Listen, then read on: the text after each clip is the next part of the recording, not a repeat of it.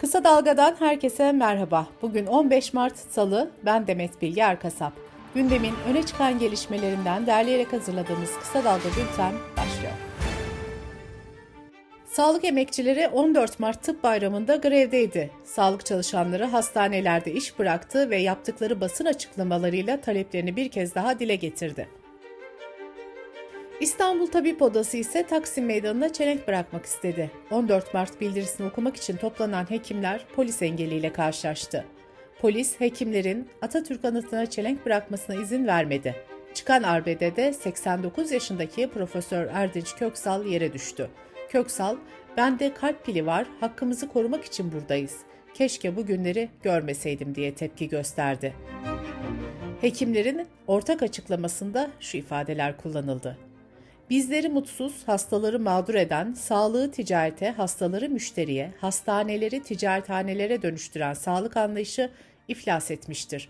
Tüm bu yaşadıklarımızın sorumlusunun yanlış sağlık politikaları olduğunu biliyoruz. Emekliliğimize yansıyacak insanca ücret istiyoruz. Hastaların aylarca randevu sırası beklemediği nitelikli sağlık hizmeti sunmak istiyoruz. 8 Mart'ta yaptığı konuşmada özel sektör daha çok para verdiği için kaçıp gidiyorlarmış, gidiyorlarsa gitsinler şeklindeki sözleri büyük tepkilere neden olan Cumhurbaşkanı ve AKP Genel Başkanı Recep Tayyip Erdoğan, 14 Mart Tıp Bayramı buluşmasında Rabbim tüm hekimlerimizden ve sağlık çalışanlarımızdan razı olsun, yokluklarını göstermesin dedi. Erdoğan şöyle devam etti. Sağlık sektöründe gözü ve gönlü dışarıya kayan kişiler olabilir. Bu anlayışla hareket edenlerin istikametlerini yeniden ülkelerine çevireceklerinden şüphe duymuyorum. Tercihini kamuda veya özel sektörde halkına hizmet etme yönünde kullanan tüm hekimlerimize şahsım, milletim adına şükranlarımı sunuyorum. Erdoğan konuşmasında sağlık çalışanlarına yönelik 5 müjdesini de şöyle sıraladı. Sağlık kurum ve kuruluşlarında görev yapan personele yönelik kasten yaralama suçu CMK kapsamında kataloğa dahil ediliyor. Mesleki Sorumluluk Kurulu oluşturulacak. Teşhis ve tedavi ilişkin uygulamalar nedeniyle soruşturma açılabilmesi bu kurulun iznine bağlı olacak. Hekim ücretleri emekli olduktan sonraki maaş kayıplarını da telafi edecek şekilde düzenlenecek. Hemşireler başta olmak üzere lisans mezunu sağlık çalışanlarının 3600 ek gösterge kapsamına alınması sağlanacak. Aile hekimlerinin temel ücretlerinde artış yapılacak.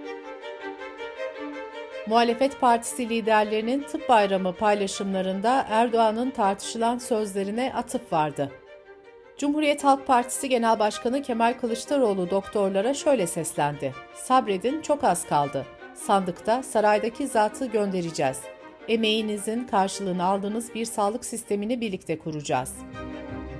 İyi Parti lideri Meral Akşener ise nankör bir zihniyete rağmen gösterilen fedakarlığı da unutmadık, unutmayacağız, unutturmayacağız ifadelerini kullandı. Gelecek Partisi Genel Başkanı Ahmet Davutoğlu'nun videolu paylaşımında pandemi döneminde hayatını kaybeden sağlık çalışanlarının isimlerine ve istifa eden hekim sayılarına yer verildi. Deva Partisi Genel Başkanı Ali Babacan, İyi ki varsınız mesajı paylaşırken Saadet Partisi Genel Başkanı Temel Karamollaoğlu'nun mesajı da şöyle oldu. Çalışma şartlarınızın düzeltileceği, sağlıkta şiddetin önleneceği ve emeklerinizin karşılığını alacağınız günü bayram havasında birlikte kutlayacağız. AKP ve MHP seçim kanunu değişikliği teklifini dün Meclis Başkanlığı'na sundu. 15 maddelik teklifin ana başlıkları şöyle. Seçim barajı %7 olacak, seçime girme yeterliğinde mecliste grup olma şartı kaldırılacak. Ancak partilerin seçimden 6 ay önce en az 41 ilde örgütlenmeyi tamamlamaları gerekecek. Seçimlere kısa bir süre kala seçmen kütüklerinin yer değiştirilmesi mümkün olmayacak. Bunun için de seçmenin son bir yıl içinde sürekli olarak bulunduğu adres dikkate alınacak. İl Seçim Kurulu başkan ve üyeleri ile yedek üyeleri birinci sınıfa ayrılmış hakimler arasından kura çekilerek belirlenecek. AKP ve MHP'nin seçim kanunu taslağına muhalefetten tepki geldi. CHP İstanbul Milletvekili Zeynel Emre şöyle konuştu. Artık illerdeki seçim kurulunda başkanlık yapacak hakimler birinci sınıfa ayrılmış hakimler arasından seçilecek. Türkiye'de AK Parti iktidara geldiğinde 7 bin olan hakim savcı sayısı bugün 25 bin. Yani birçoğunu kendi iktidarları döneminde görev aldılar. ve biliyoruz ki partizanca aldılar. AK Parti'nin ben aldığım oydan bağımsız nasıl daha fazla milletvekili çıkartırım, seçim kurulu başkanları nasıl benden olur arayışı içinde olduğunu görüyoruz. HDP Grup Başkan Vekili Meral Danış Beştaş'ın görüşleri de şöyle. Tamamen kendi bekalarını sağlamak için hazırlanan bir teklif. Millet İttifakı ve diğer ittifaklara karşı temel bir hamle. Bu teklif yeniliyoruz, düşüş halindeyiz demenin adı. İtiraf aynı zamanda. İyi Parti Grup Başkanı İsmail Tatlıoğlu da şöyle konuştu. İttifaklar sistemini tasfiye etme amacı taşıyorlar. İktidar ve Tayyip Erdoğan'a verilmeyen oylar geçersizdir teklifi bile gelirse şaşmamak lazım.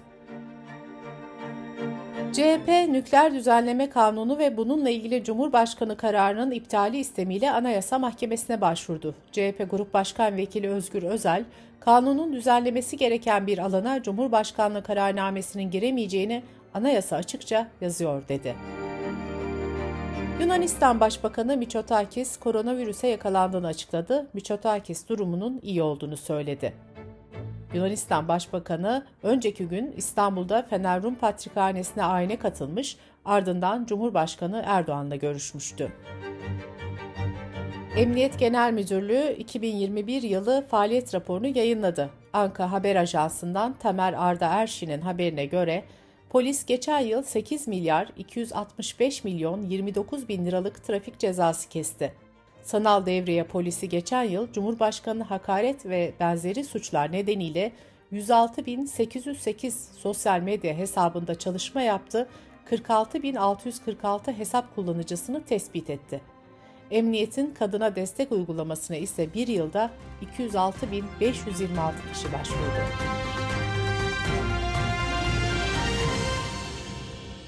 Dış politika ve dünyadan gelişmelerle bültenimize devam ediyoruz. Rusya ve Ukrayna heyetleri arasında video konferans yoluyla yapılan dördüncü tur görüşmelere dün teknik ara verildi. Görüşmeler bugün devam edecek. Ukrayna tarafı görüşmeden önce Rusya ile barış görüşmelerinde ateşkese ve Rus askerlerinin çekilmesini gündeme getireceğiz mesajı verdi. Rusya Dışişleri Bakanı Lavrov ise Ukrayna topraklarından Rusya'ya yönelebilecek bir tehdidin varlığını kabul etmeyeceklerini yineledi. Ukrayna Başsavcılık Ofisi'nin açıklamasına göre Rusya'nın 24 Şubat tarihinde başlattığı savaşta şimdiye kadar 90 çocuk öldü, yüzden fazla çocuk da yaralandı. Stockholm Uluslararası Barış Araştırmaları Enstitüsü'nün açıkladığı yeni rapora göre Avrupa'ya silah satışı Ukrayna Savaşı öncesinde artış göstermeye başladı. Raporda dünya çapında silah ticareti %4.6 oranında azalma kaydederken Avrupa ülkelerinin askeri harcamalarını %19 oranında arttırdığı görüldü. Rapora göre dünyanın başka bölgeleriyle karşılaştırıldığında en fazla artış Avrupa'da kaydedildi. Almanya'da hükümet hava kuvvetlerinin modernizasyonu için F-35 savaş uçağı satın almaya karar verdi. F-35'lerin eskimiş Tornado uçaklarının yerini alması planlanıyor.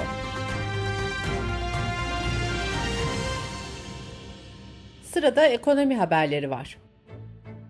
Aile ve Sosyal Hizmetler Bakanlığı'nın raporuna göre devlet yardımı alan yoksul hanelerde yaşayanların sayısı 11 milyon 370 bin kişi olarak hesaplandı.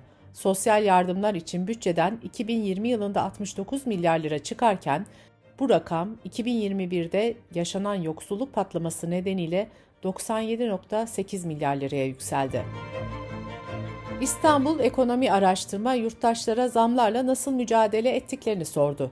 3-7 Şubat tarihlerinde Türkiye çapında 12 ilde 1500 kişiyle yapılan anket çalışmasına göre vatandaşların %76'sı zamlar sonrası elektrik ve doğalgaz tüketimini azalttığını açıkladı. Araştırmaya göre özellikle akaryakıt zamları sonrasında katılımcıların %59'u ulaşım tercihlerini değiştirdi. %24'ü de doğalgaz yerine kömür kullanmaya başladığını belirtti. Enerji Piyasası Düzenleme Kurumu Başkanı Mustafa Yılmaz, artan akaryakıt fiyatlarını ve sektörün sorunlarını bir toplantıyla dinleyecek. Akaryakıt sektör temsilcileri yarın bir araya gelecek. Toplantıda bayilerden gelen talepler çerçevesinde nakit satışlarda daha düşük fiyatlı tarife belirlenip belirlenemeyeceğine bakılacak. Otomotiv Sanayi Derneği'nin verilerine göre Ocak-Şubat döneminde otomotiv üretimi geçen yılın aynı dönemine göre %12 azalarak 196.194 adet oldu. Bu dönemde otomobil üretimindeki düşüş ise %20'yi buldu. Merkez Bankası'nın kur korumalı mevduat kapsamında altın varlıklarının finansal sisteme kazandırılmasına ilişkin esaslarını belirleyen tebliğ resmi gazetede yayınlandı. Buna göre altın hesabı sahiplerinin talep etmesi durumunda hesabındaki has altın bakiyesi dönüşüm fiyatı üzerinden TL'ye çevrilerek 3-6 ay veya 1 yıl vadeli TL mevduat veya katılma hesabı açılacak. Bültenimizi kısa dalgadan bir öneriyle bitiriyoruz. Profesör Doktor İlhan Uzgel, AKP iktidarının kendisi ve medyasıyla birlikte Ukrayna krizinden nasıl fayda sağlamaya çalıştığını ve iktidarını uzatmaya yarayacak hamlelerini anlatıyor. Kısa Dalga.net adresimizden ve podcast platformlarından dinleyebilirsiniz. Gözünüz kulağınız bizde olsun. Kısa Dalga Medya.